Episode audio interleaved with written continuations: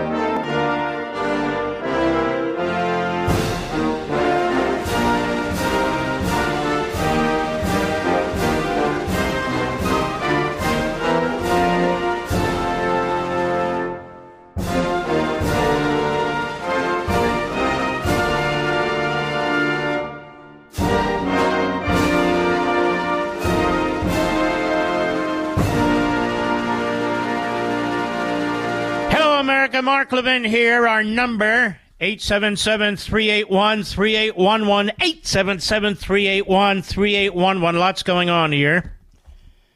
Seems like every day. So I want to drill down in an area where most people are not going to drill down or may not be able to. And that is a court hearing today in Washington, D.C., in front of a three judge panel of the District of Columbia Circuit Court, the appeals court. That court was expanded by Obama and Harry Reid. As you know, if you listen to this program, they added more seats and they filled them with radical Obama Democrats. And so they control that court. And the issue before the court is whether a former president has immunity from prosecution for decisions, even thoughts, as it were, that he had as president of the United States. Hmm. Now, we wouldn't be in this position if this farcical prosecution hadn't taken place in the first place. With the Klan Act and the Enron Act and the Federal Contractor Act having nothing to do with January 6th, violence, sedition, or insurrection. So the Democrat Party, the Biden administration, and rogue Jack Smith have dragged us to this point. Have dragged us to this point. So if you cannot indict a sitting president, you can wait in the weeds, you can wait in the shadows. And indict that president after the fact. That is, once they're retired or they're defeated, once they're out of office. That's the question. Now you can see what kind of disastrous consequences that can have. You would think that Barack Obama and his ilk, his fellow Marxists, would understand this. You would think that judges on the court would understand this. But they're result oriented, and Donald Trump is Hitler, you know, so they have to deal with it. I want to remind people that the American Criminal Liberties Union, back in 2010, condemned Barack Milhouse Benito Obama. What did they condemn him? In a press release, they wrote the Obama administration today argued before a federal court that it should have unreviewable authority to kill Americans. The executive branch has unilaterally determined to pose a threat. Government lawyers made that claim in response to a lawsuit, says the ACLU, by the ACLU and the Center for Constitutional Rights, charging that the administration asserted targeted killing authority violates the Constitution and international law. The U.S. District Court for the District of Columbia heard arguments on both sides.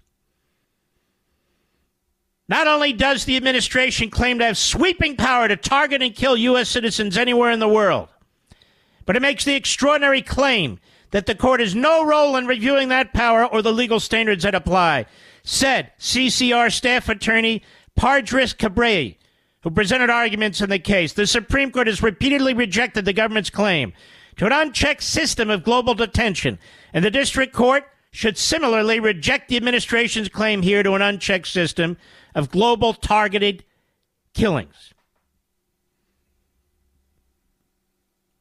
Hmm. The government filed a brief in the case claiming the executive's targeted killing authority is a political question that should not be subject to judicial review. The government also asserted the state secrets privilege. The lawsuit was filed against CIA Director Leon Panetta, Defense Secretary Robert Gates, President Barack Milhouse Benito Obama, the U.S. District Court for the District of Columbia. Attorneys on the case are Jaffer, Ben, who cares?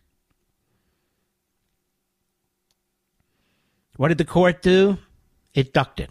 It dismissed the case on procedural grounds without addressing the merits.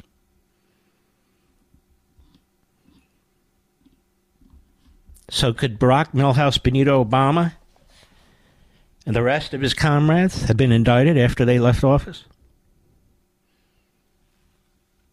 For killing American citizens who they claimed were terrorists, and may well have been, by the way. I'm not defending it, I'm just making a point. I'm making a point about logic and how these things are presented.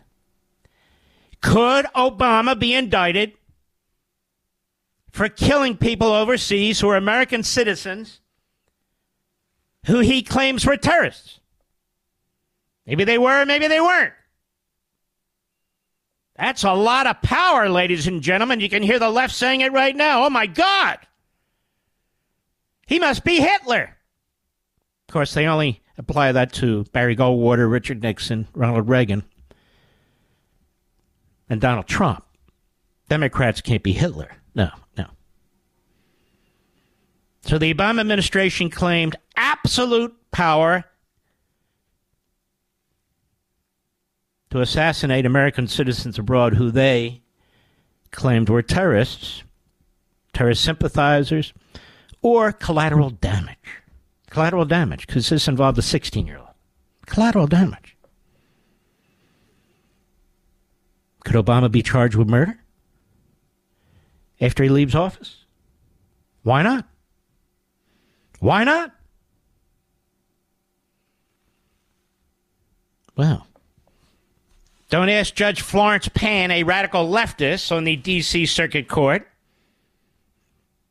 Here's what she had to say in part to President Trump's lawyer, Dean John Sauer. Cut to, Mr. Producer. Go. But your position is that he can't be prosecuted for that unless he's impeached. Yeah, that was as long as it's an official act. I mean, certain cases, purely private conduct under Clinton against Jones, he'd be subject to prosecution for that, so long as he's not in office. Could, but as long as it's official act. Could a president order SEAL Team Six to assassinate a political rival?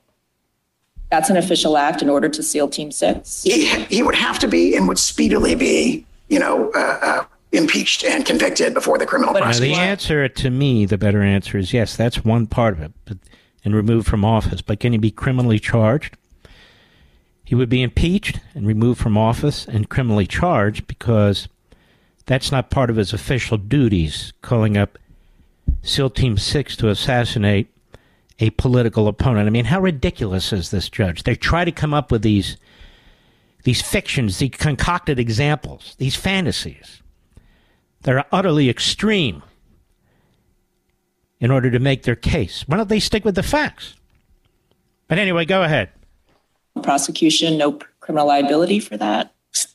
Chief Justice's opinion in Marbury against Madison and uh, uh, and our constitutional tradition and the plain language of the impeachment judgment clause all clearly presuppose that what the founders were concerned about was not. I asked you a yes, no, yes or no question. Could a president who ordered SEAL Team Six to assassinate? I love it when judges say that. I asked you a yes or no question. I don't know. You ramble on with your question, so your question was not posed in a way that provides for a yes or no.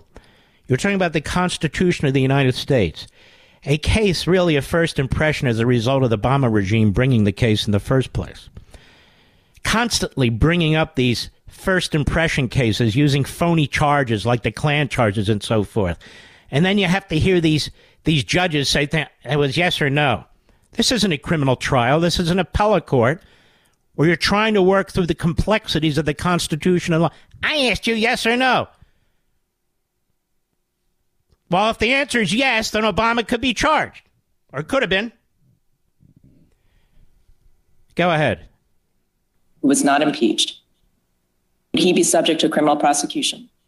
If he were impeached and convicted first. And so, So your answer is is, No. is- my answer is qualified yes. There's a political process that would have to occur under our, the structure of our Constitution, which would require impeachment and conviction by the Senate. In these exceptional cases, as the OLC memo itself points out from the Department of Justice, you'd expect a speedy impeachment and conviction. But what And the you know about the OLC documents, 1973 and 2000, because we've discussed them at length during the history of this program.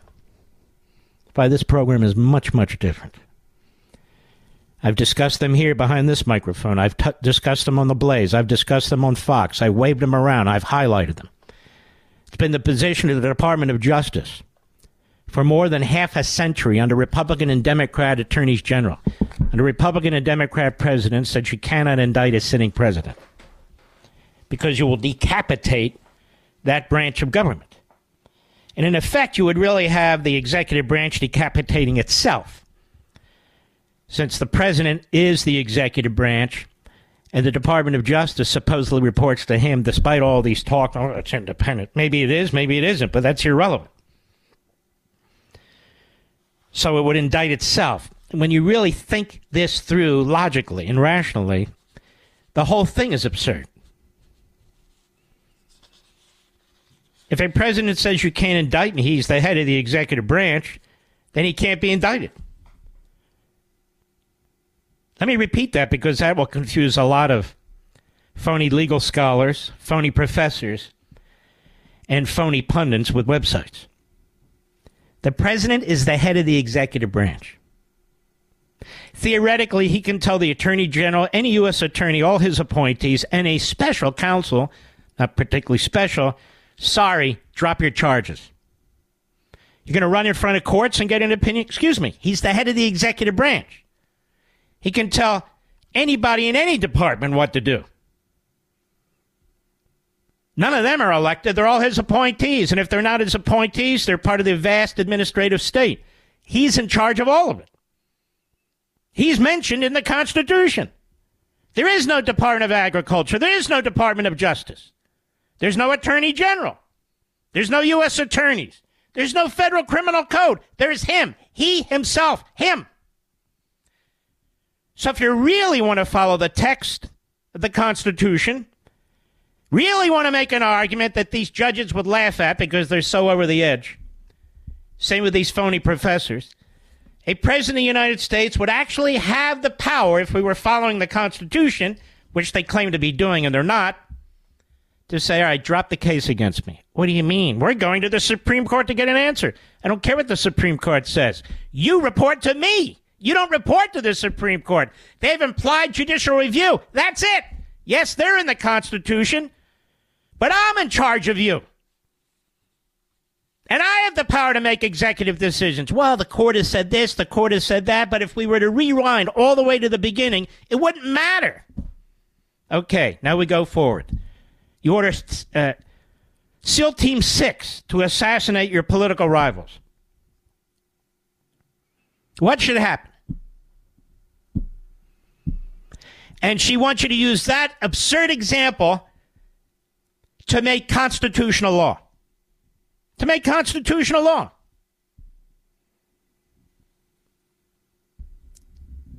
SEAL Team 6 to assassinate your political rivals. What do we do under those circumstances? And I need a yes or no answer.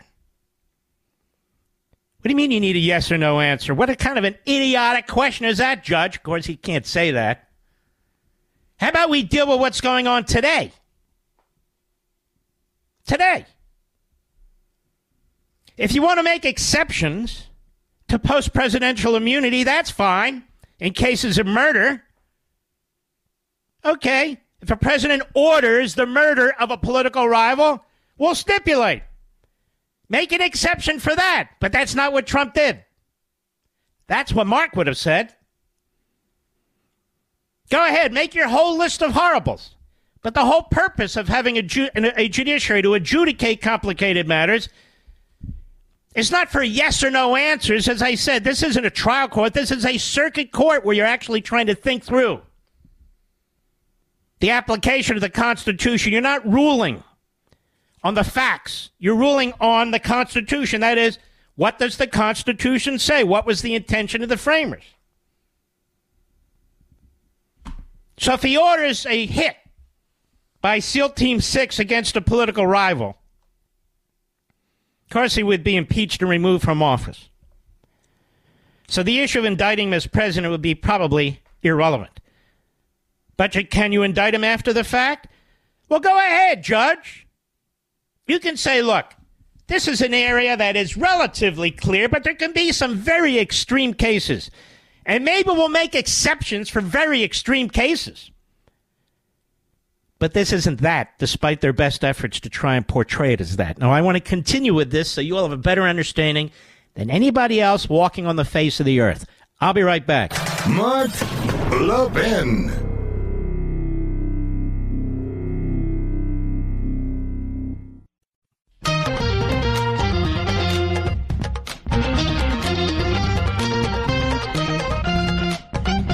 You could call this show public service radio, couldn't you, Mr. Producer? In fact, listening to Judge Pan, ladies and gentlemen, as I sit here during the break and mull this over further, her example proves the point. Why do you have to go all the way out there with your hypothetical? Why do you have to make a preposterous example as an argument for the tail wagging the dog, so to speak? And what is her answer to past presidents? We've had past presidents who've ordered assassinations of foreign individuals and so forth. What about that? And what would they have done? Charged Ronald Reagan with a crime over Iran Contra? You damn well better bet they would. And so it would turn the entire system upside down. That's why half a century of thought processes by Republicans and Democrats alike have said, don't open this door. Forget about SEAL Team 6. It hasn't happened. And if it happens, you deal with it. But you don't make law based on a hypothetical. And they have to create these hypotheticals, don't they? I've got a lot more I want to tell you about who this judge is, thanks to our friend Julie Kelly, but I want to get on with analysis of this a little bit further because it's important. It's important that you know about your Constitution and what's taking place in these courtrooms. I'll be right back. The new American Revolution starts here. The Mark Levin Show. Call in at 877 381 3811. So here we have a federal circuit judge who's a radical leftist, and I will demonstrate that in a moment. He uses the case, the example of a president ordering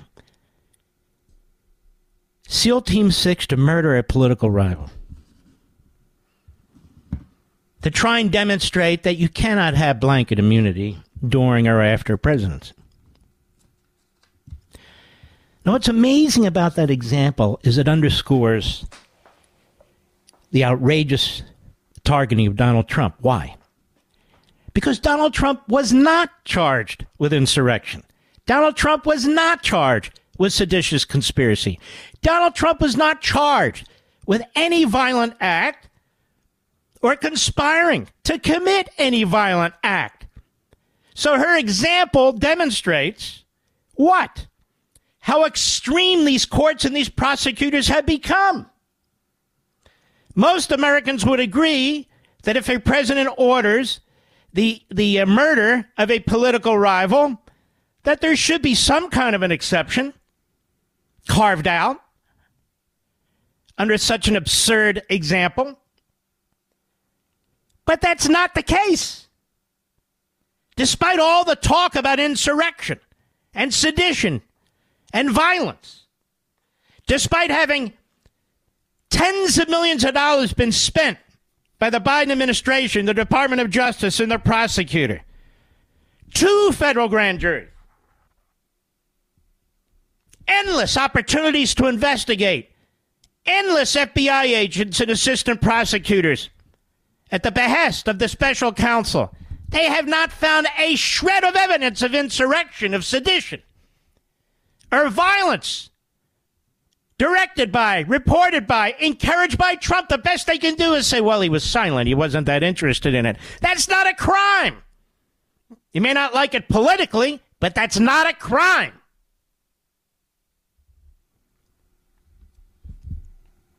There was another answer, but it's easy for me with 2020 hindsight to give the answer.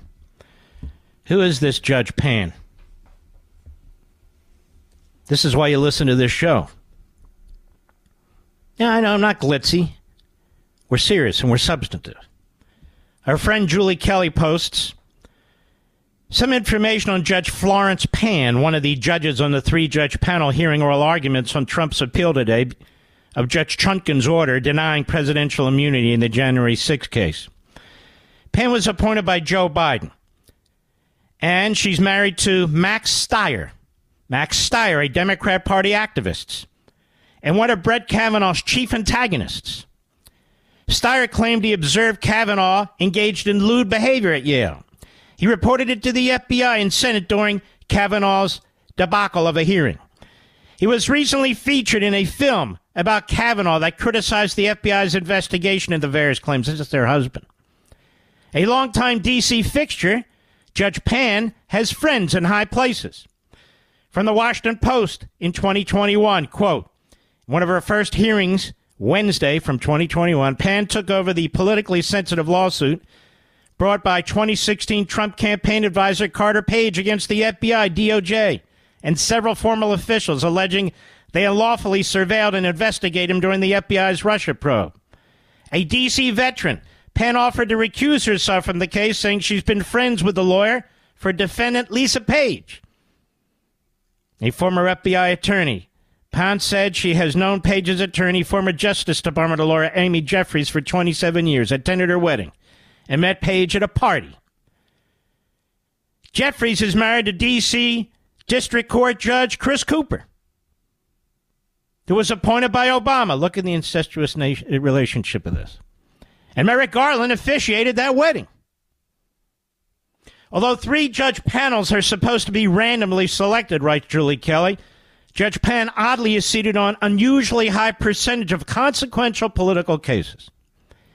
She was on both panels to hear arguments on an appeal related to 1512C2, obstruction of official proceeding. That, that would be the Enron Acts. The Enron Acts. Pan was the decisive two to one judge in both of those decisions, upholding the Department of Justice's use of the post Enron statute, which is extremely controversial.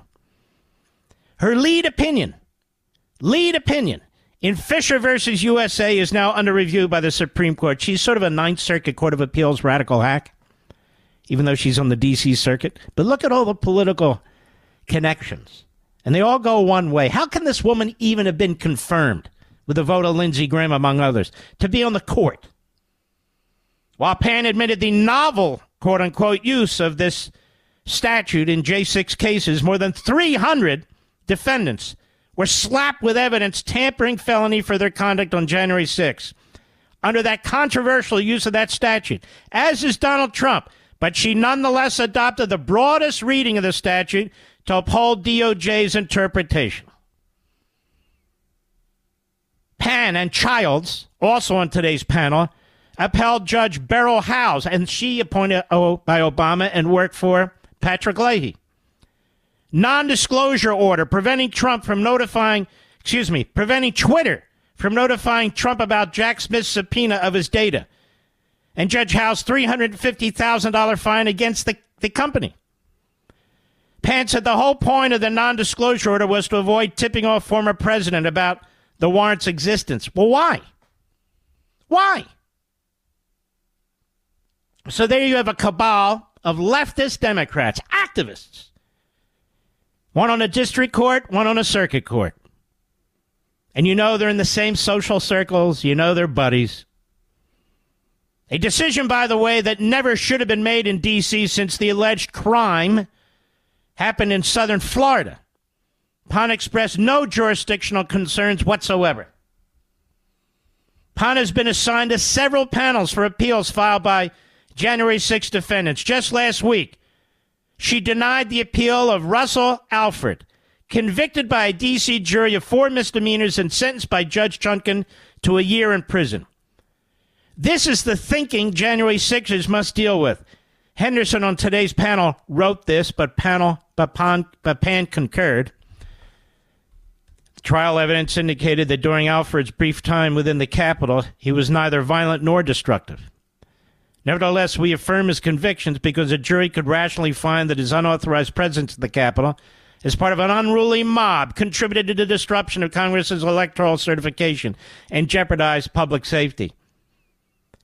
This man was inside the Capitol for 11 minutes, didn't do a thing, didn't touch a person, didn't break anything, and he does a year in federal prison because his very presence was intimidating. Pan's performance today was less than compelling. Superior, smug, combative, and dull. She clearly came in ready to defend the Department of Justice and Jack Smith. And her preposterous hypothetical that I just discussed with you about a president using SEAL Team 6 to kill a political rival was a setup to result in all the deadlines we are already seeing. Now, what she means by that is it is extraordinary that this appeal appeals panel of the appeals court even took up this case as quickly as it did. Because Judge Pan and the other radical left wing Democrat judges on the circuit court that oversees the other radical left wing judges on the district court, they're in a hurry. This has to be decided fast. Because Hitler is Donald Trump, and we got to stop Hitler. And we heard Joe Biden the other day in his speech. And Pan and the others are very receptive to what he has to say. Stop Trump. He's Hitler. He's a dictator. He threatens democracy. And yet, these judicial oligarchs, these judicial tyrants, we don't have to talk about what will happen prospectively. They're doing it present day. Kelly writes, as I have suggested to some office holders and candidates, the D.C. federal courts must be shut down. Well, Julie, as I've suggested here behind this microphone for, microphone for several years, even before the Trump situation. Don't you can't shut it down. You can break it up. Break up the D.C. courts. Break up their jurisdictional authority. Congress has that power. We've had judiciary acts since the beginning of our republic. Break them up. And rather than shut down the courts, you can eliminate some of these judicial positions. So we're close. I agree on most of this. That it's the only way to quote unquote reform, as you can see. Imagine being a defendant in front of these judges and knowing you don't have a chance. And that's the situation Donald Trump's in right now. That's the situation. Judge Karen Henderson was appointed by George H.W. Bush. She's on the panel. And she raised a question with James Pierce, the assistant special counsel at the Department of Justice. In other words, one of Jack Smith's thugs. Cut four, go. How do we write an opinion that would stop the floodgates? Your uh, predecessors in their OLC opinions recognized that criminal liability would be unavoidably political. So, a couple of responses. For one, of course, that was with respect to a sitting president. I think the analysis is, is extraordinarily different with respect to a former president, which which OLC in that very same, I'm sorry. But not with respect to uh, being necessarily political. Well, I, I think the, the, there is a political process which is impeachment, and we can talk about that. But there is a legal process which is decidedly not political, and that is a process which has the kinds of safeguards that a couple of course of, it is political, and we know it.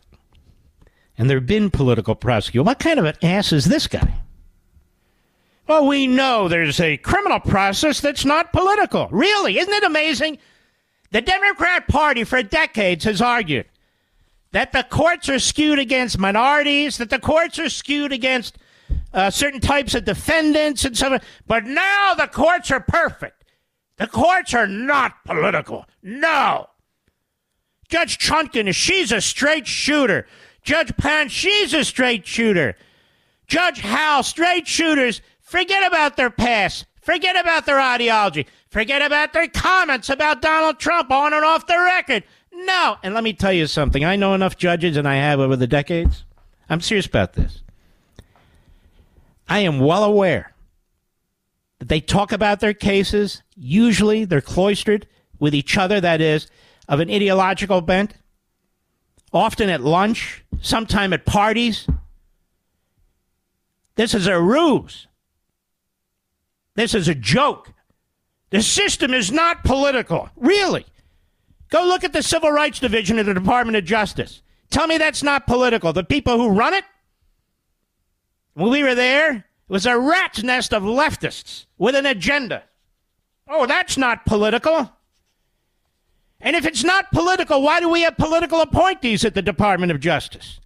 The Attorney General, the Deputy Attorney General, the Associate Attorney General, the Assistant Attorneys General of every major division, the Deputy Assistants, the Associate Deputies, all, almost, but many political appointees. But it's not political. No, it's not political. Not fooling me. I was chief of staff at that department. It's a rat's nest. Thousands of employees.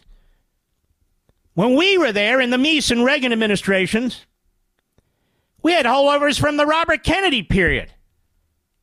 Had LGB, LG, uh, LBJ lawyers over there. They were radical as hell. They would leak to their Washington Post and the New York Times.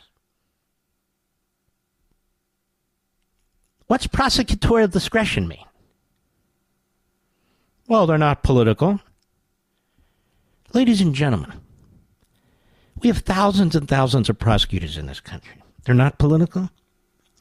Most DAs are elected. They're not political. That's right. Bragg's not political. That's right. Tish James isn't political. Oh, that's right. Sure, sure. And yet, when you look at our history, we had many political prosecutors during a period of segregation, which Joe Biden is well aware of, but we have many political prosecutors today. Don't hand me this crap that politics doesn't play any role whatsoever. The special counsel is example one. Bringing cases in Washington, D.C. on documents that were a Florida case, bringing an indictment in a jurisdiction that has nothing to do with it, and then trying to cover his ass. No, no, no, Mark, you don't understand. I understand all too well. Go ahead here have already referred to. Uh, we're talking about prosecutors who follow, who are you know follow strict codes and uh, who are presumed to act with regularity. All right, moron, I've had enough of you. Can't even complete a sentence without. But he speaks for the entire bureaucracy of FBI and prosecutors. He knows, you see. No, we don't have any politics. They, they follow a very specific. Who does? You can't even name 25 of them. Who does? Mr. Prosecutor. So they have a prosecutor defending prosecutors. Oh, uh, oh, okay. We're not political. Why do you think Biden appointed this woman Pan on the circuit court? Political. Why do you think Obama expanded the court with Reid and put three hacks on there? Political. How do you think Chutkan got her job? Political. How do you think Howell from Capitol Hill got her job? Political. They're all political. I'll be right back. Mark Levin.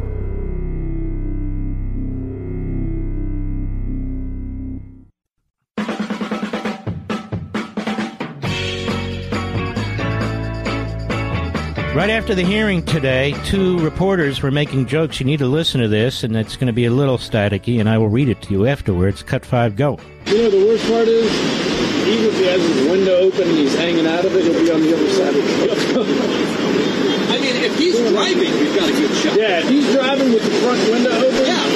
Or if it's convertible. Yeah. Yeah. I wasn't thinking about that. Yeah. Like if he just pulls up by like JFK. It's like a JFK, a Lincoln.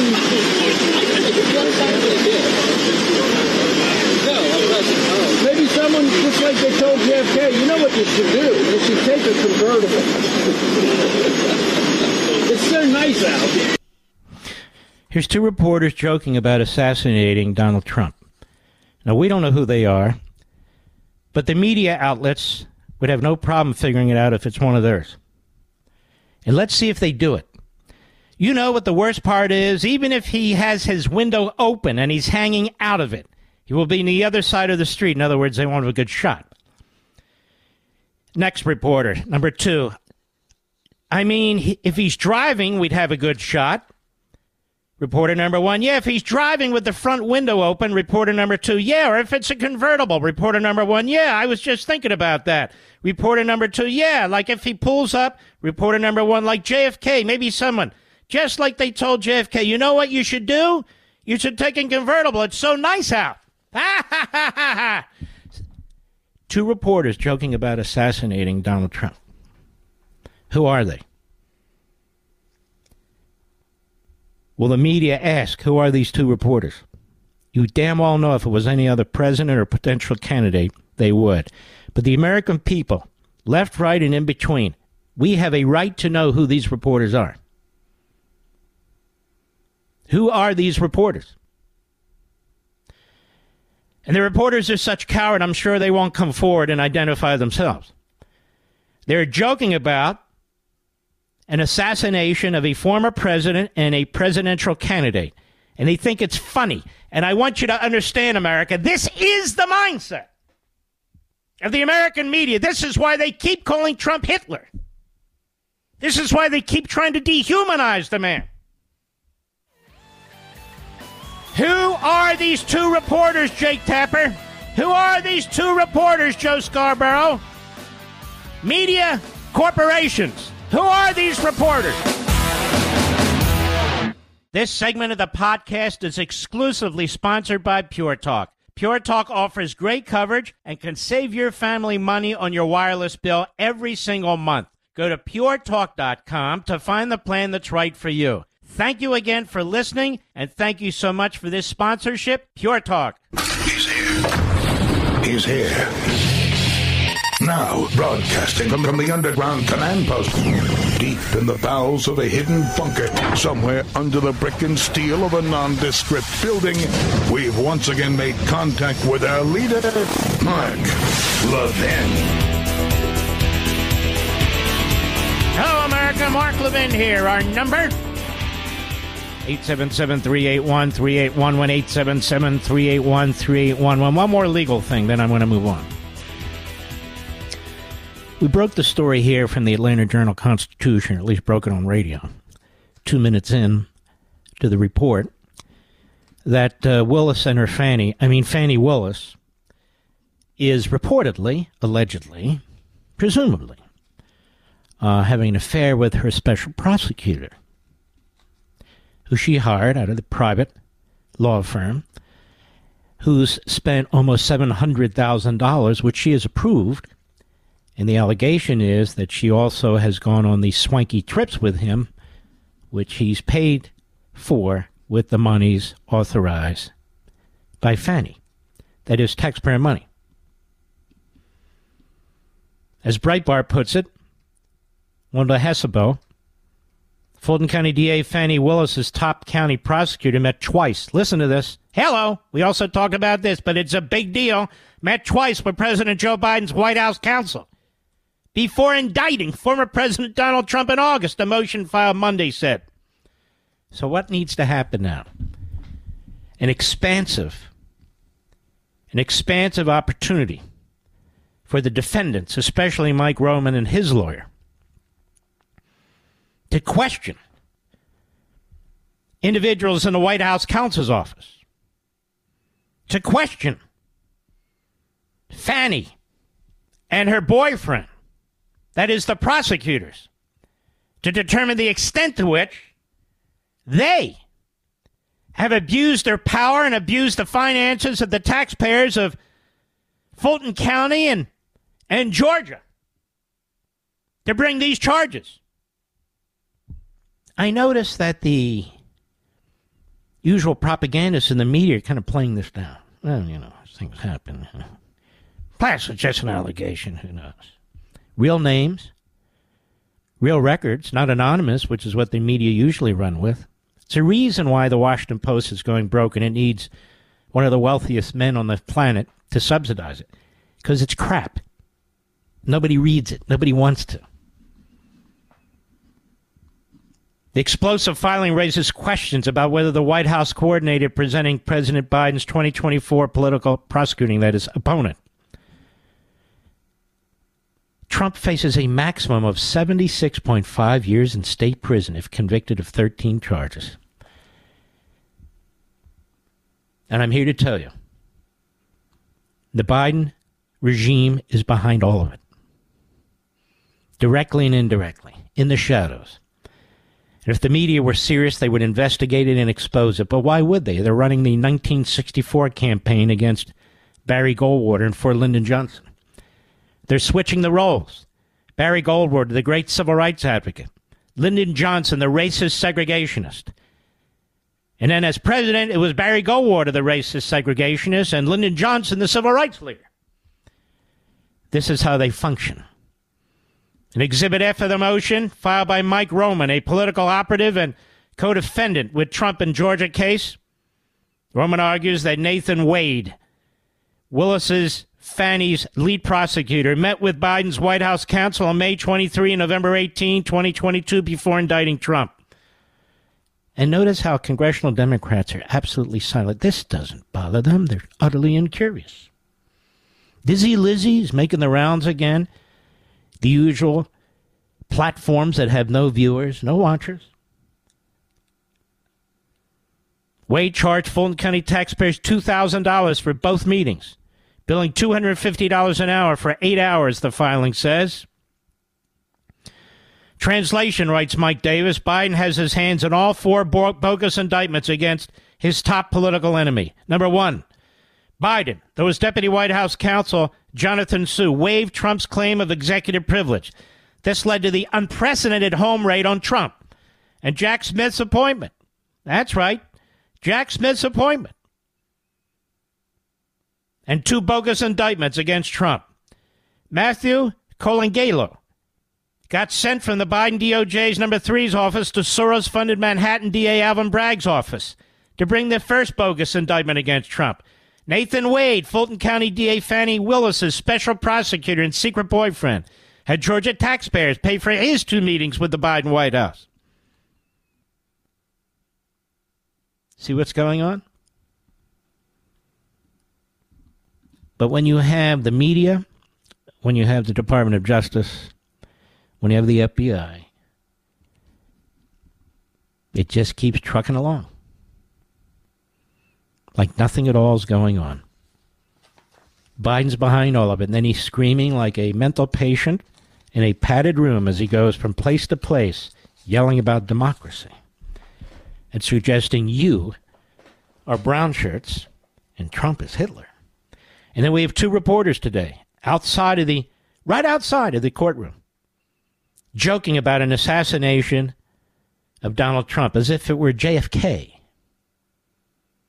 We don't have the reporter's name. I am demanding that these news organizations find out who these reporters are. They sent their reporters, those that did, and so it's not that hard to figure it out for them. And then there's this Joe Biden, the plagiarist. Now, Joe Biden's a plagiarist. Claudine Gay's a plagiarist. They're filled with plagiarists over there. And this from the RNC Hillary Clinton, March 2007. And then Biden yesterday. Cut 10, go. I don't feel no ways tired. I come too far from where I started from. Oh, Nobody told me that the road would be easy. I don't believe he brought me this far to leave me. We've come Please. too far from where we started. Nobody told me the road would be easy. I don't believe he brought me this far to leave me. My fellow Americans, I don't think the good Lord brought us this far to leave us behind. So he plagiarizes her and she plagiarized somebody else, by the way. Biden, yesterday. Plagiarizing.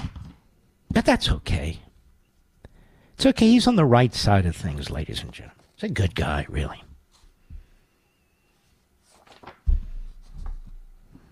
It's 2024, and a lot of us, well, are having to deal with a lot of obstacles. A lot of you folks, especially, the finances are completely out of control. What's going on in this government? You can earn a decent wage, and a decent wage doesn't take you very far these days. People used to offset the cost of food. Maybe they would have fast food, but fast food is expensive now, relatively speaking. There is no cheap food anymore, Mr. Producer. You go out and buy dog food today, it's expensive. But don't worry, Washington has told us the economy is great. Oh, there's jobs everywhere. Inflation is way down. They're liars. This is why Joe Biden's running as George Washington and not Joe Biden. He's not running on his record. I'll be right back. Mark Levin.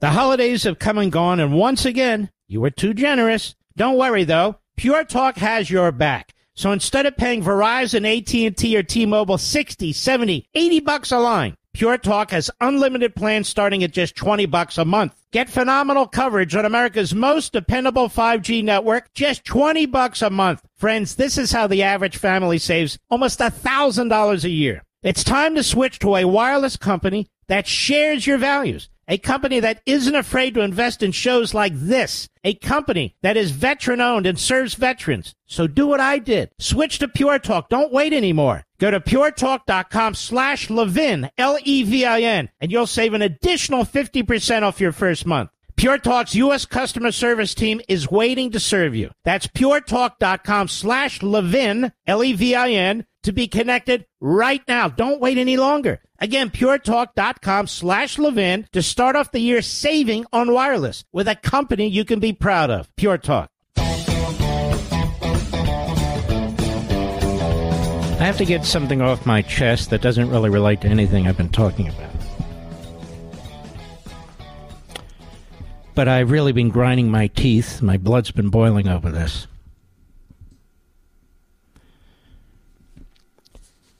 There's really only one way to get the hostages out, those who are still alive, from control of these terrorists. And these women are being raped repeatedly, they're being brutalized, they're being murdered. And notice we don't hear anything about the men, Mr. Producer.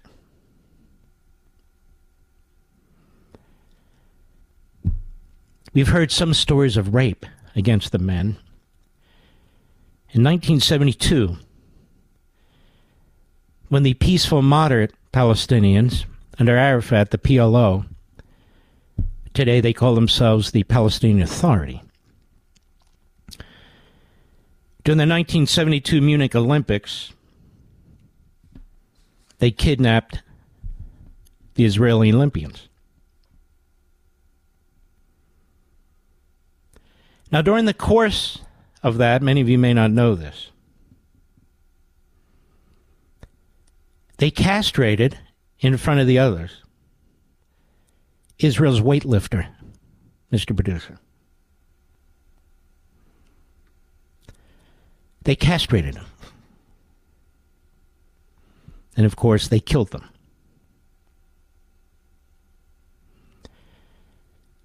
It's not just a one year old baby that's still being held hostage, assuming that baby's alive. I mean, baby needs a lot of attention and so forth and little children, teenage girls being raped repeatedly and brutalized, mothers and grandmothers the same. What's happening to the men and the boys?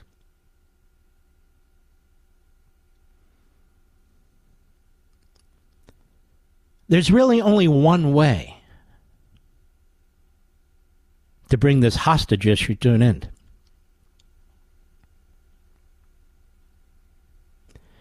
And people are not going to like this, but you're dealing with terrorists. And I understand I will come under attack for this, but I don't care. The truth is the truth. That is for Israel to take hostages too. and I don't mean to brutalize them and attack them and rape them. Israel would never do that. The Jewish heritage would never permit it, nor should it.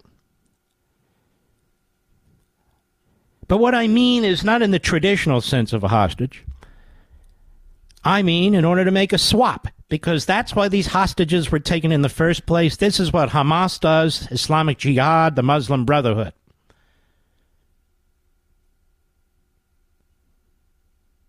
And I'm not even talking about innocent Palestinians.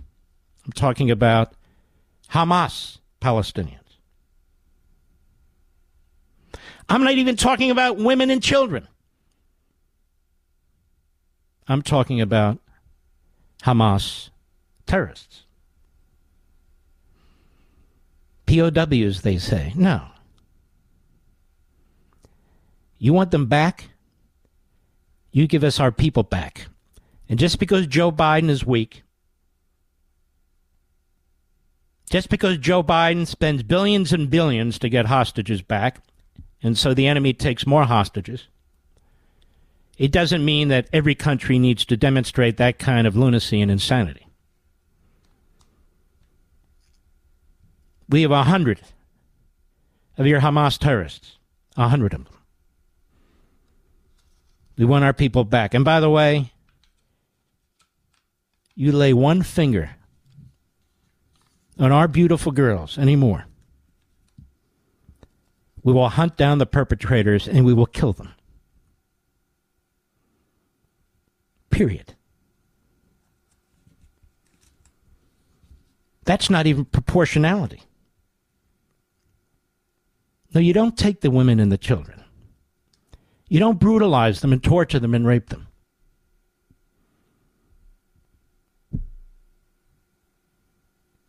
Period.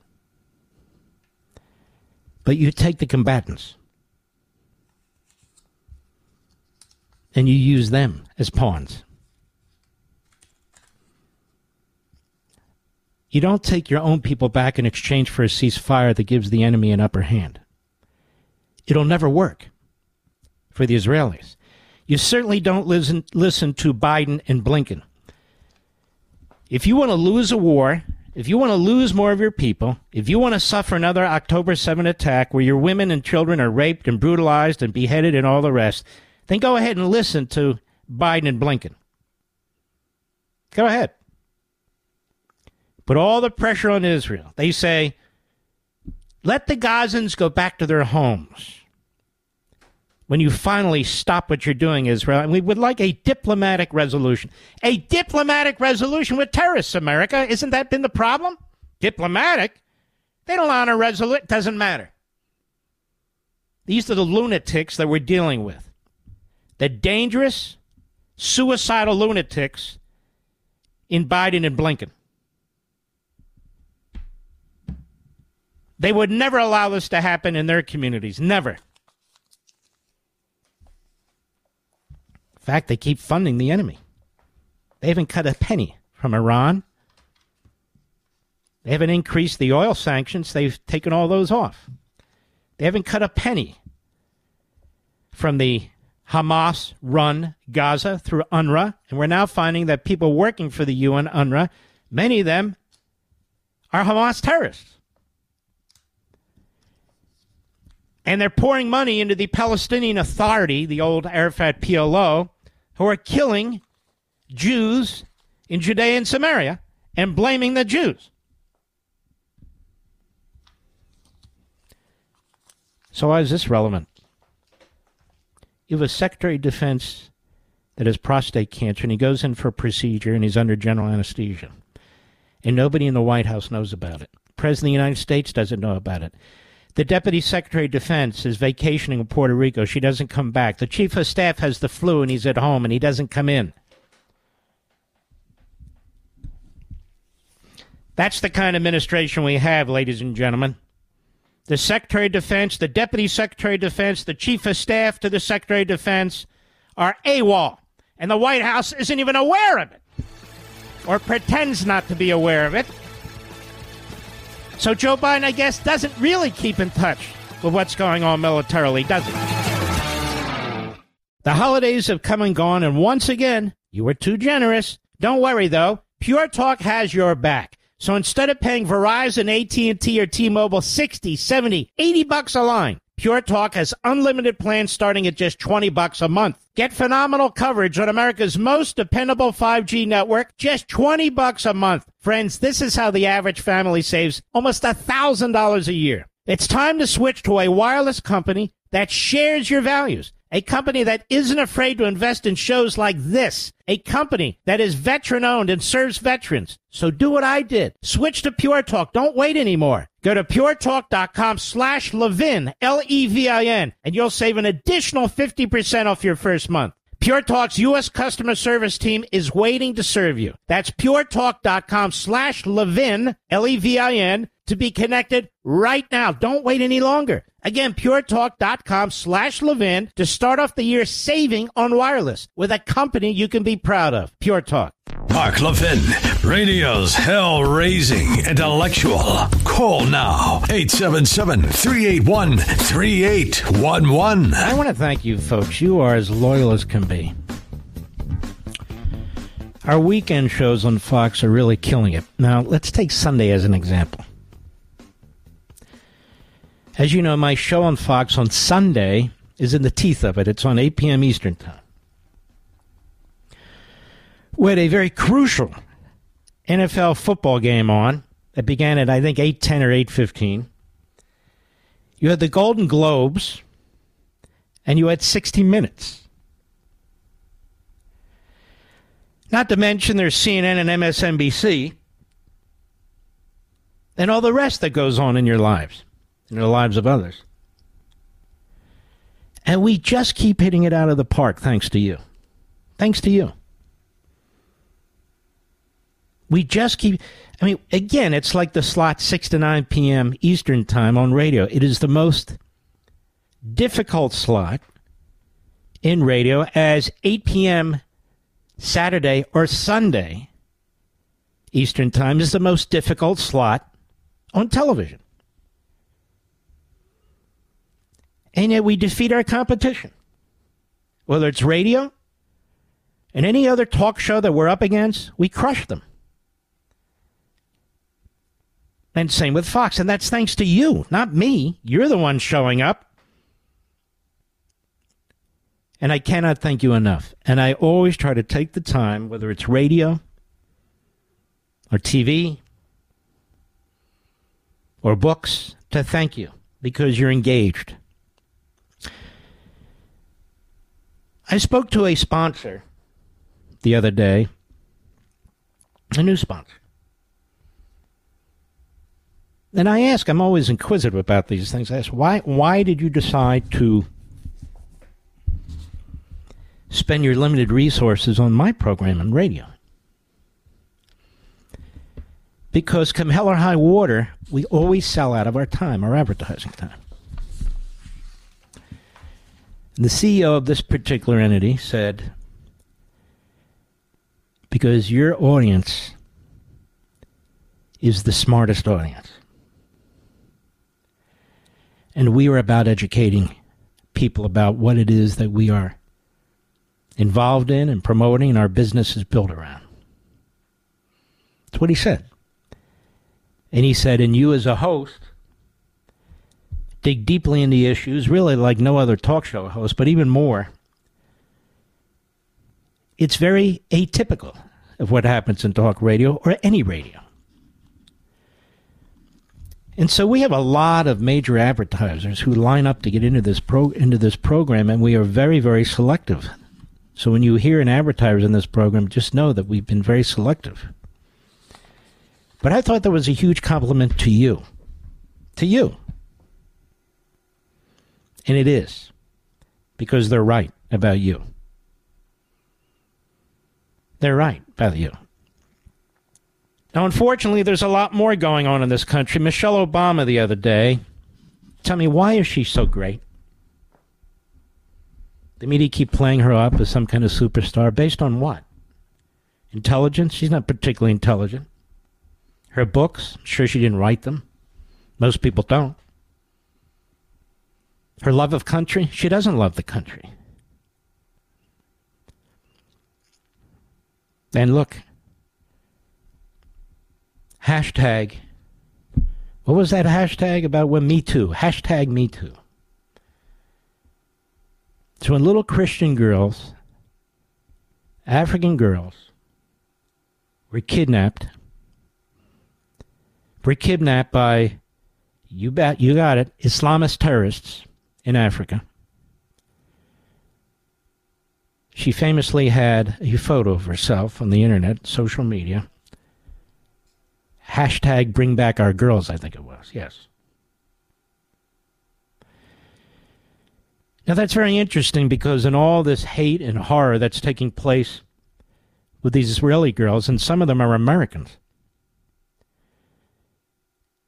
she didn't dust off that sign and say, bring back our girls. Hashtag bring back our girls. I greatly dislike Michelle Obama because of that. She's gotten a pass from every media outlet in the country. Although it is mentioned on Fox, but I'm talking about newsrooms all over the country. She's not condemned for it. So why would she withhold hashtag bring back our girls when it comes to Jewish girls? That's a legitimate question that's not asked by Mediaite, which is sort of a national enquirer of prepubescent immaturity and childness and child like activities over there. It's a pointless and useless site. It tries to be media manners, which, in my view, is a tyrannical operation. They don't bring it up. They bring it up, they certainly aren't critical. You want to go to those sites, Media Matters is endlessly character assassinating Fox, and Mediaite is endlessly character assassinating Trump. Just the way they roll. They roll on dog crap.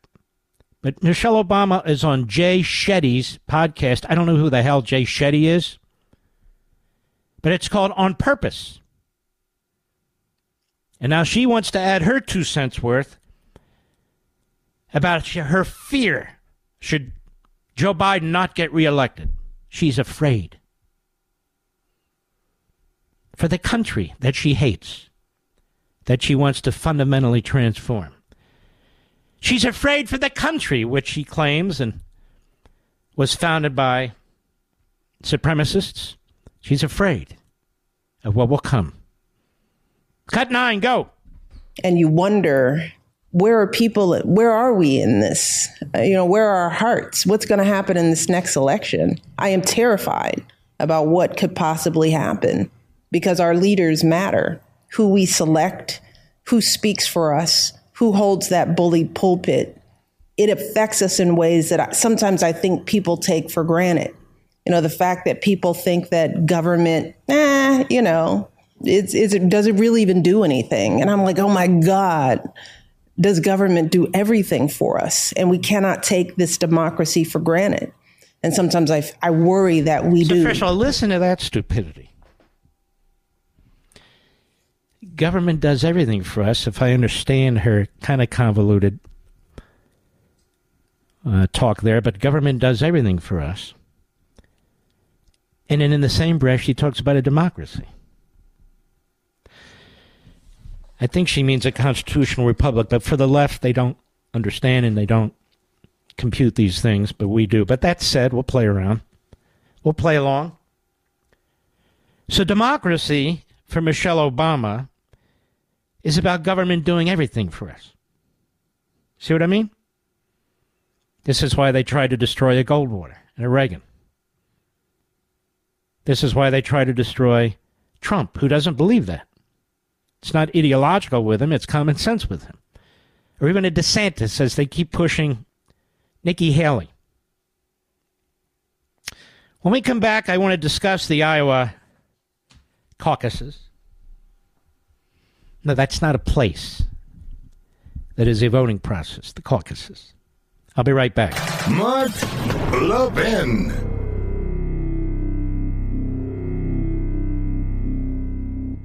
The holidays have come and gone, and once again, You were too generous. Don't worry though. Pure Talk has your back. So instead of paying Verizon, AT&T or T-Mobile 60, 70, 80 bucks a line, Pure Talk has unlimited plans starting at just 20 bucks a month. Get phenomenal coverage on America's most dependable 5G network, just 20 bucks a month. Friends, this is how the average family saves almost $1,000 a year. It's time to switch to a wireless company that shares your values. A company that isn't afraid to invest in shows like this. A company that is veteran owned and serves veterans. So do what I did. Switch to Pure Talk. Don't wait anymore. Go to puretalk.com slash Levin, L-E-V-I-N, and you'll save an additional 50% off your first month. Pure Talk's U.S. customer service team is waiting to serve you. That's puretalk.com slash Levin, L-E-V-I-N, to be connected right now. Don't wait any longer. Again, puretalk.com slash Levin to start off the year saving on wireless with a company you can be proud of. Pure Talk.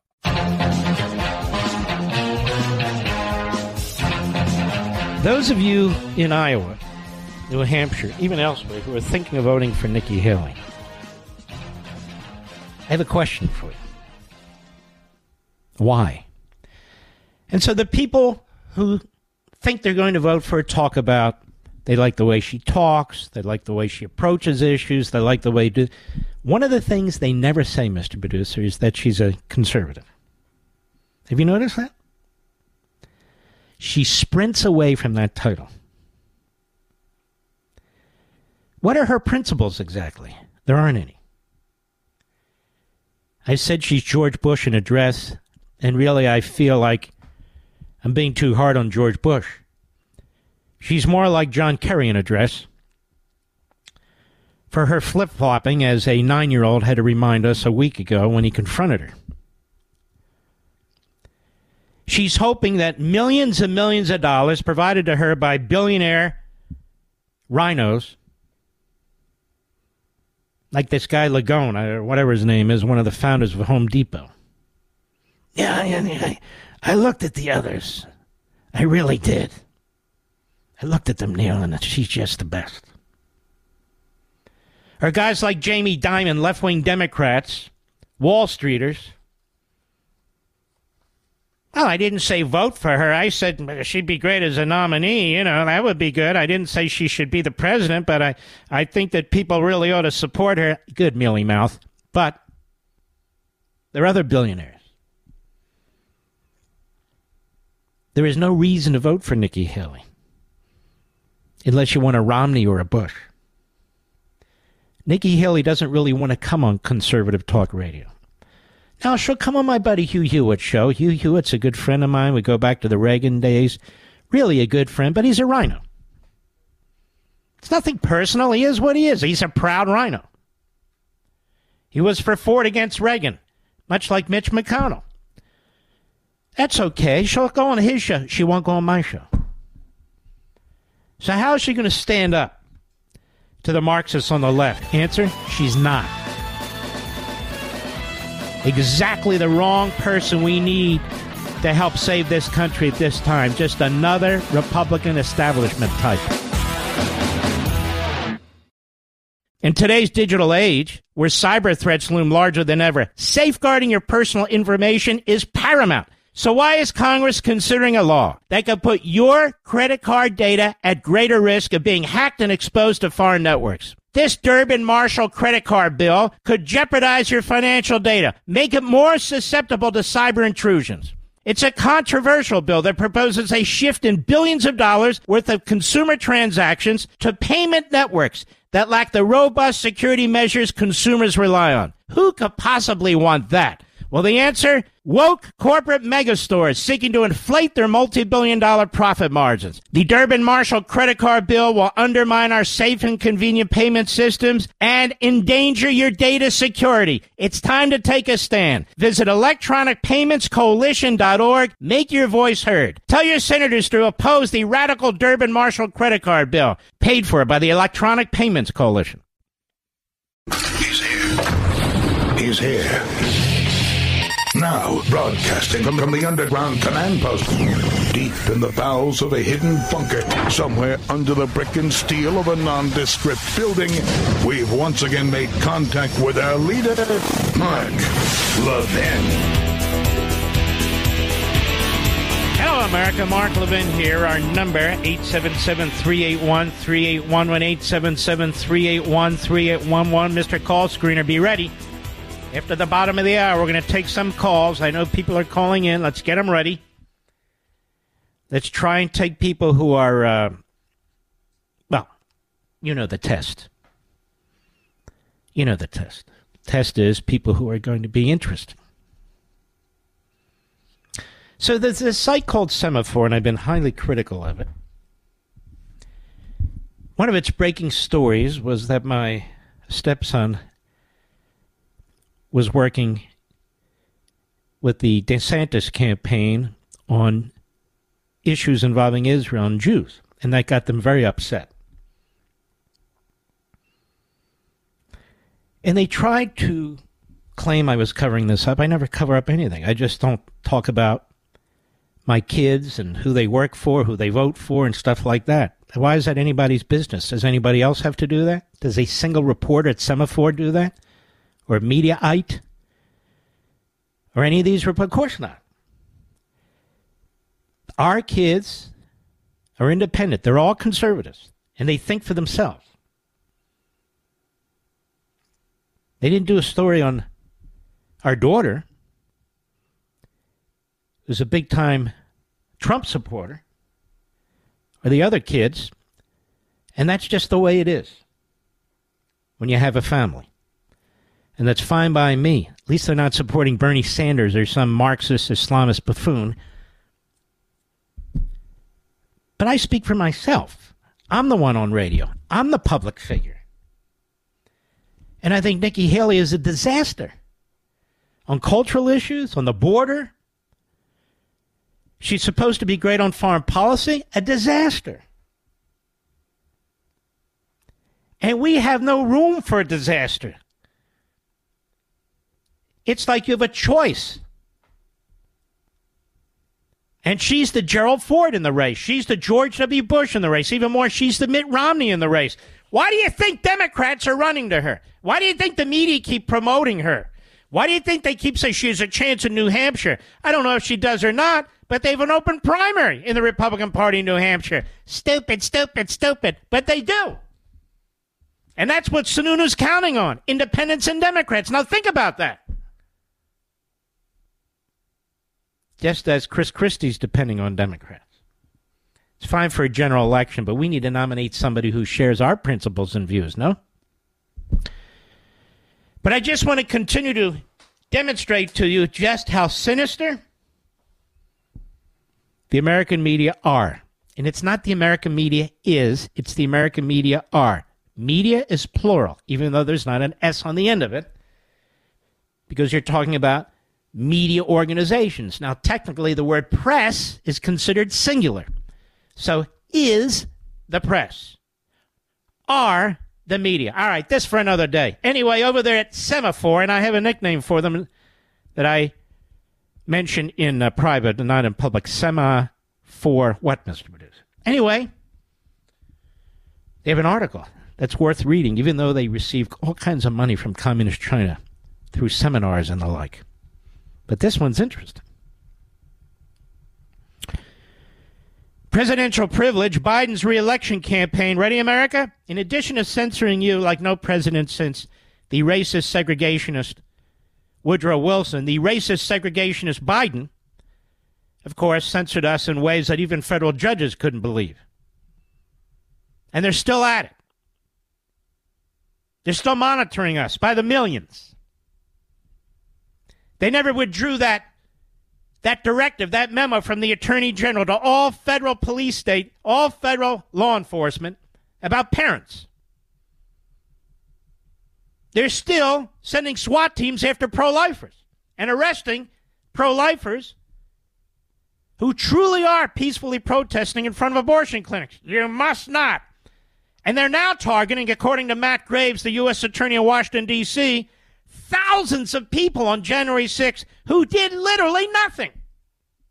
And by the way, we reached out to that coward's office. They didn't even get back to us. Maddie, you're a putz. P U T Z. Yiddish. You're a putz. Look it up. Biden's reelection campaign has begun organizing a series of off the record trips for top political reporters and editors to the team's headquarters in Wilmington, Delaware, and meet senior officials, including the campaign manager, deputies, and other high ranking advisors for background briefings on campaign strategy. No reporter, no journalist worth their salt in their bloodstream should be attending propaganda events like this, but they can't wait. They're lining up. They're lining up. They're also using it as an opportunity to tell them what they're getting wrong.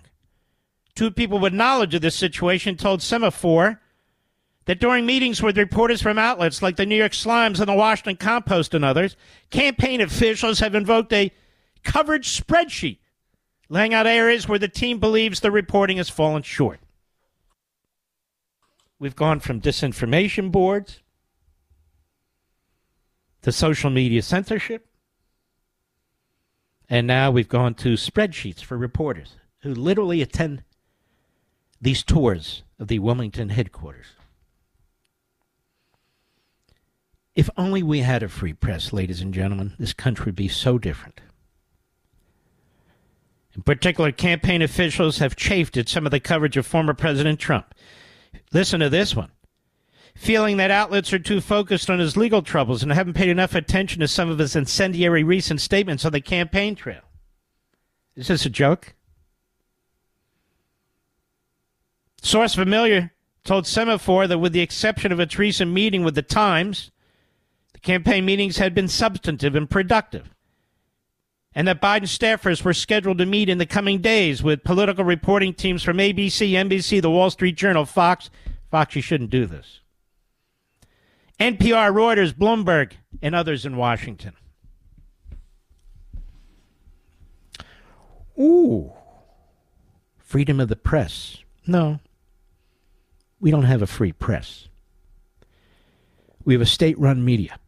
No, it's not officially an appendage of the government. And when I say the government, I only mean when the Democrats are in charge or the bureaucracy, not when a Republican's in charge, unless, of course, they're like Nikki Haley. Then they promote them. And you should be very skeptical of that. Why are the media in America? Why are CNN and MSNBC? Why are some of the liberal hosts? Why are they all talking up Nikki Haley? And so I would tell the people in Iowa who listen to this program and we have affiliates in every corner of Iowa as we do in every corner of New Hampshire. Don't be fooled. Because that's exactly what she's paying for. In Iowa, over the past month, there have been nonstop campaign ads paid for on TV and radio trashing DeSantis. Not Trump, DeSantis. Why? Because they're planning of the ruling class Republicans and the established Republicans, the Mitch McConnell types, and he's in hiding right now, is for her to come in second in Iowa to get a so called juggernaut behind her and then beat Trump in New Hampshire. So you should not vote for Nikki Haley in your caucuses in Iowa because they're trying to take out the conservatives. They're Reaganites. She's not a Reaganite and she's not a conservative. She's not even running on her record. She's distorting everybody else's record. That's what she's doing. That's why she's backed by the people and organizations you can't stand and you've been fighting all these years. She's backed by the very groups, by the very billionaires who you shake your finger at day in and day out and wonder, how did we get this way? What's with the ruling class? Who's going to stand up for us? Who's going to cut the spending? Who's going to secure the border? She's not. Because she's now bought and paid for by the very people who you are who you are troubled by, who you have been complaining about.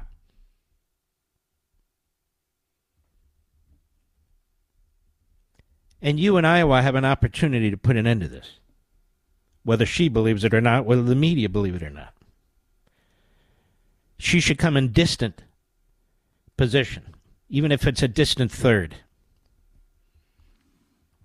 Her goal is to be the only contender against Trump, which is why she's spending all this money to smear and character assassinate DeSantis. Let's step back and talk about DeSantis. He is the greatest governor in the country. Not because I say so, because everyone else says so. That's why people are flocking to Florida. With all due respect, they're not flocking to South Carolina, even though that's a fantastic state. They're not flocking to New Jersey because Chris Christie did such a great job. They're leaving New Jersey in record numbers. Shut up, you idiot. Chris Sununu of the Sununu political dynasty in New Hampshire. If he wasn't a Sununu, he'd be nothing. He inherited the governorship. And his old man is a Bush guy. Oh, that's exactly what we need right now. No, it's not. Nikki Haley was not a stellar governor. She was barely an average governor. Nobody really knows what she did, including people in South Carolina. That's what we need. She's all talk, and she puts money behind it. This is how she went from the state legislature to the governorship. This is how she went from the governorship to the, the uh, ambassador to the UN. And this is how she hopes to become president of the United States. This is her this is her model. this is her model. I heard her say yesterday at the town hall that Fox had, Mr. Producer, that you gents out there, you don't know how to discuss abortion. I am so sick of that kind of condescension and hiding behind your gender. And what does that mean? We don't know how to discuss abortion. That is a blatant appeal. That is a liberal trope a blatant appeal, like a leftist, to suburban women. My grandmother on my mother's side, who I knew well, she was fantastic. My grandmother on my father's side, I didn't know that well. She moved out west, but I knew her. My mother, my mother, my mother in law, my wife, had nothing but contempt for that kind of left wing feminist bullcrap. All of them had their own businesses. All of them started their small businesses, even though they had many children two children in one case, three children in another case. None of them sought government assistance or family leave. They took total responsibility for raising their children and feeding them. Nikki Haley doesn't talk about women like that. I said to my wife today, this is the generation that has truly destroyed the bridge between generations. The moral belief system, the substantive belief system, carrying forward the, the work ethic, past generation. This is the generation, not each and every one of you. I'm not talking about everybody. I'm t- generationally. This is what's been destroyed now. Oh, family leave. Family leave? What the hell are you talking about? The women I just mentioned in my life, they look at this family leave thing, or they did. Said this is welfare. You get up in the morning and you balance what you have to do. Women in America, in fact, women all over the world, have been doing this since the beginning of humankind. No, no, you don't understand. Michelle Obama says in order to live in a democracy, government does everything.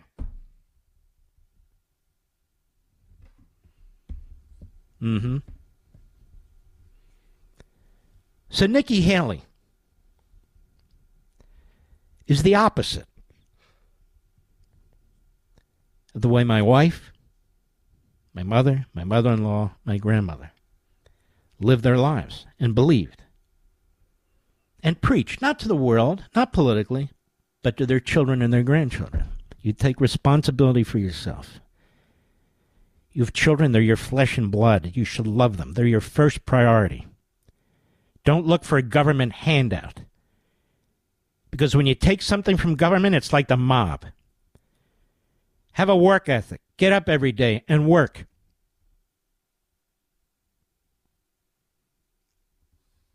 My mother's mother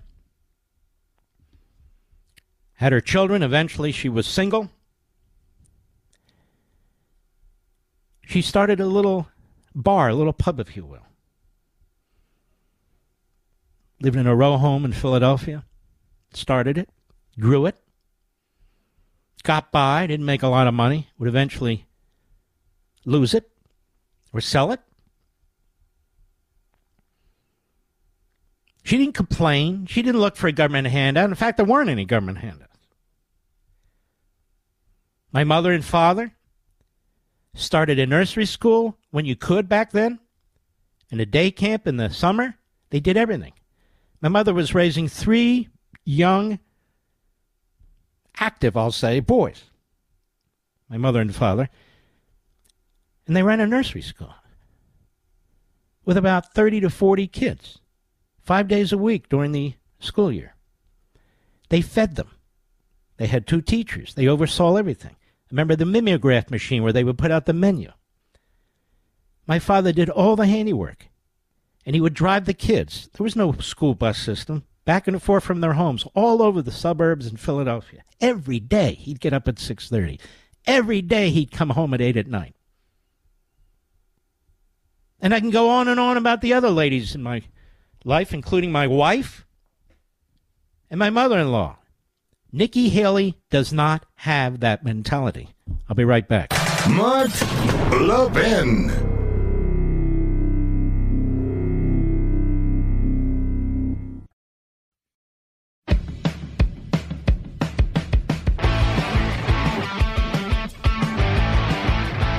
Nikki Haley's in New Hampshire, she's trashing she's trashing Iowa. She's trashing Iowa. And she has said in so many words that you voters in New Hampshire, mostly you independents and Democrats, moving into the Republican primary at the encouragement of Chris Sununu in order to undermine the entire Republican primary process. She basically says, in so many words, to you voters in Iowa, you caucus goers in Iowa, no matter what you do, she's telling the voters in New Hampshire, you need to correct whatever happens in Iowa. You need to correct.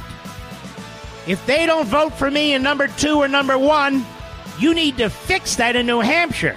Think about that, Iowa. I'll be right back. The Mark Levin Show, the pool feed for the conservative media. Dive in now.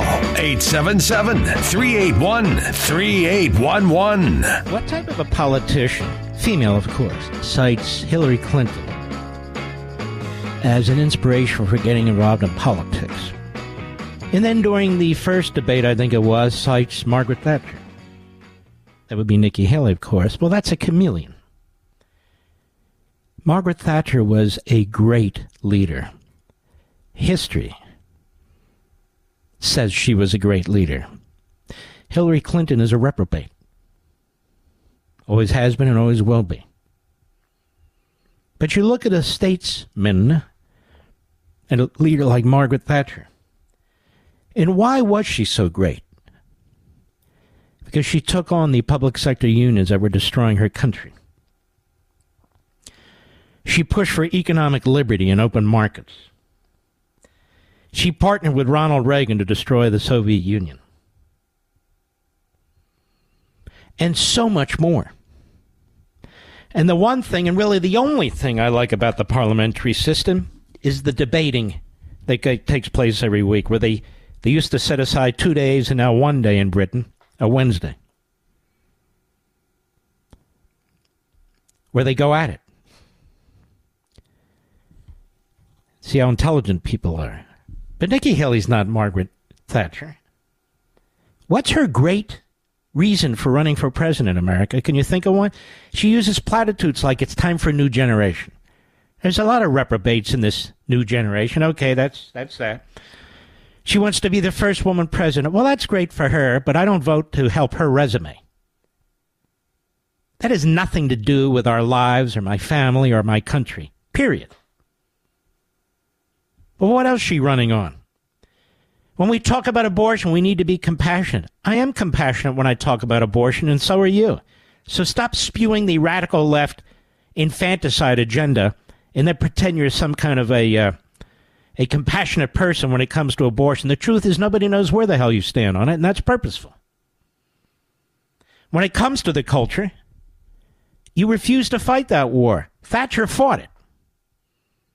You embraced left wing Disney executives who were undermining the people of Florida, the classrooms in Florida. That's what you did. You were trying to pretend that you were throwing them a lifeline, even though you're not in power to move to South Carolina. Would you have liked that, South Carolinians, to have that kind of powerful corporation pushing their radical left agenda at a California headquarters? You were all for China giving them land in South Carolina before you were against it.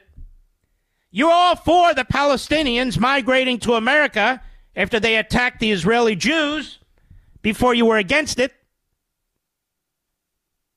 You were all for Donald Trump as president. You weren't going to run against him until you were against him.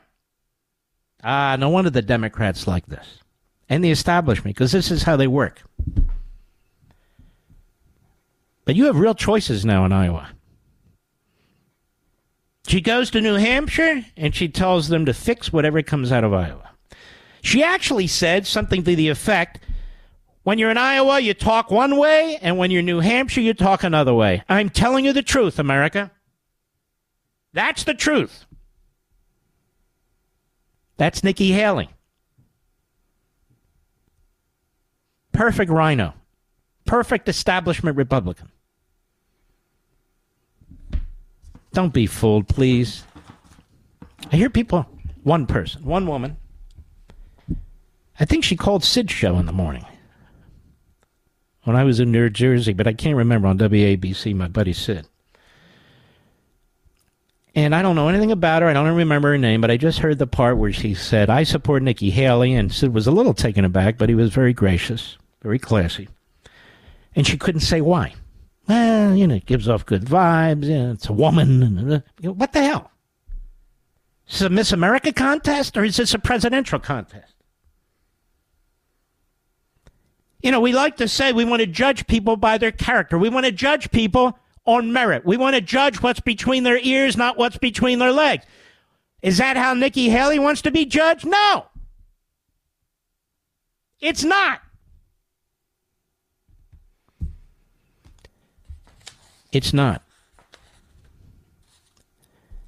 We need somebody who's going to help save this country. We are in dire straits. It is grave. The situation is grave. We cannot allow Democrats and independents voting in New Hampshire to determine who our nominee is.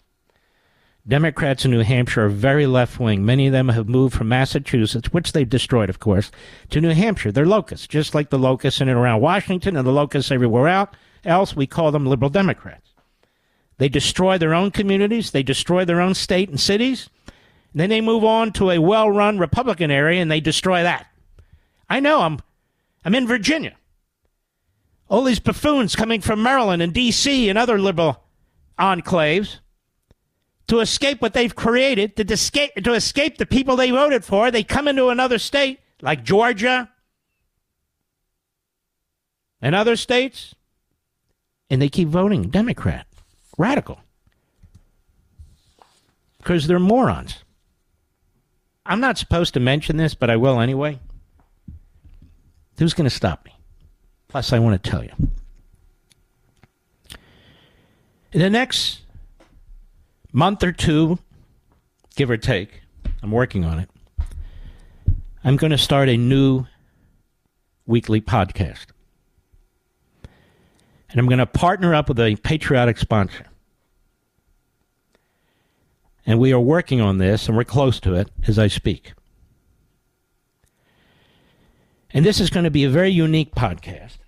It's going to be one half hour on the weekend. That's it. I can't be everywhere at all times for all purposes. I don't want to interfere with our weekly radio show and our weekly podcast. This will be a special one off every week.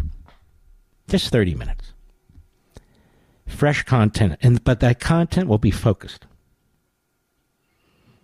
Just like Hillsdale, just like other institutions, on the Constitution, on liberty, on the Declaration, on our history.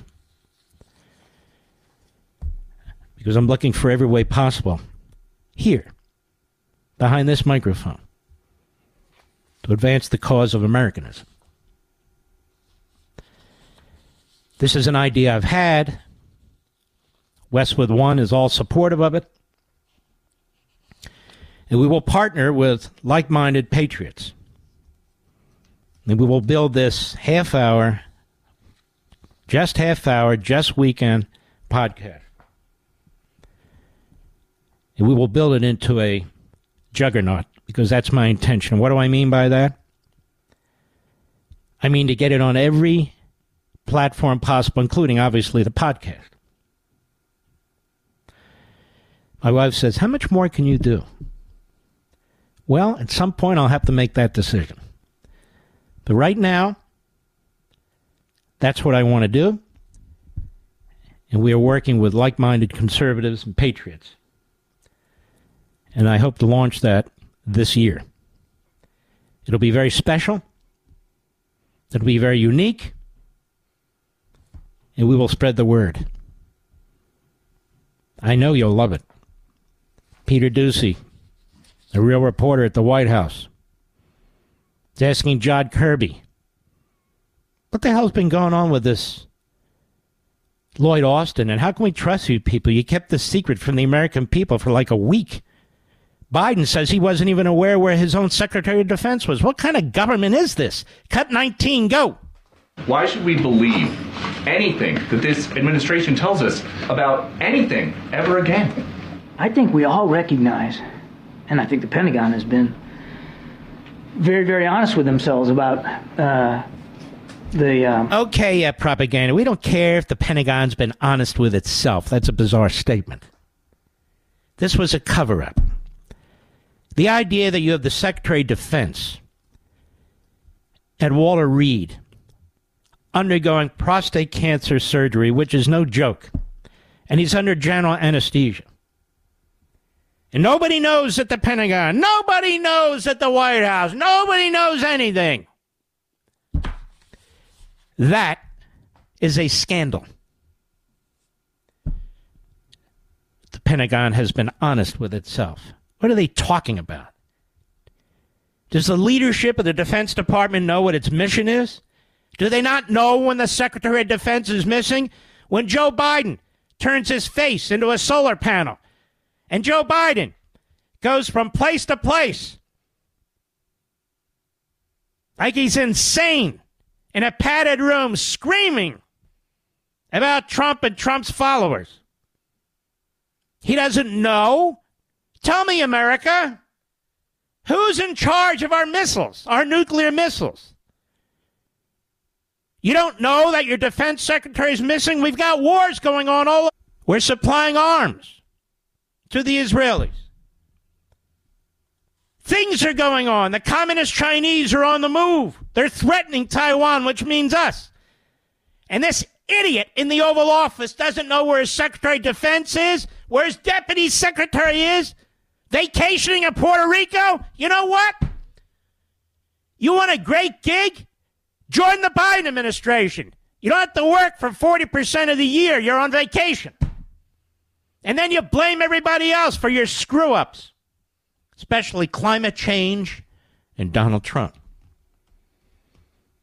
We'll be right back. Mark Levin.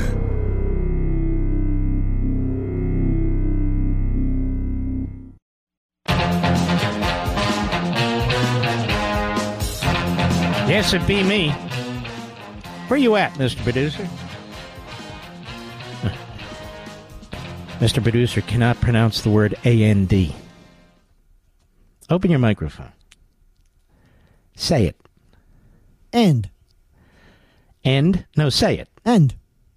What do you normally say? I usually say axe. Axed, right? Just kidding with you.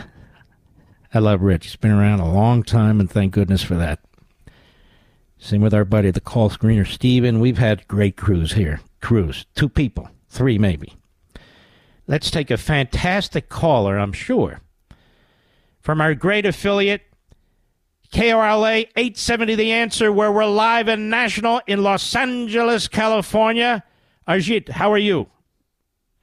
I'm well, sir. Thank you for taking my call. My name is You bet. Amarjeet, and uh, I heard you say something about Haley that she was sort of wishy-washy. She is wishy-washy. I don't know her personally. Few years ago, uh, I was re- trying to read her background, and then somewhere along the line, she said she went to. Uh, I think she said to she changed her religion to Methodist. I'm a Sikh person, S I K H. You probably know about that uh, religion. So Let's slow uh, down. You said you're a Sikh. I actually have many friends, Sikh, many friends who are Sikh. One in particular, my buddy Ruben in California. Go ahead. Right. So she was born a Sikh woman, and then she goes to. Few years ago, she went to um, the highest uh, seat of Sikh religion, the Amritsar, and she covered her head and everything else. She never told anybody that she had changed her religion to Methodist. I think it was Methodist unless it was Baptist. You know. So I. But you know what? I don't have any. She's free to change her religion. That really doesn't bother me. No, no. I I am just saying the character. You know, she changed But her you're saying she kind of does these things quietly. uh, uh, not only quietly, often, and then you know now she's trashing uh, uh, President Trump, and he is the one who put her on the national international uh, uh, map. Well, And, you make a good point. Unlike DeSantis, she actually was hired by Donald Trump for a prominent public position where she could give speeches, and she gave good speeches at the UN. And then she decides to run against her former boss. And I will tell you, Mike Pompeo, Secretary of State, is no great fan of Nikki Haley's, and he wrote about it, and he worked with her as Secretary of State. We salute our armed forces, police officers, firefighters, emergency personnel, our truckers. God bless each and every one of them. Freedom fighters all over the world, our brothers and sisters in Israel and Ukraine, and you, my fantastic audience. See you tomorrow.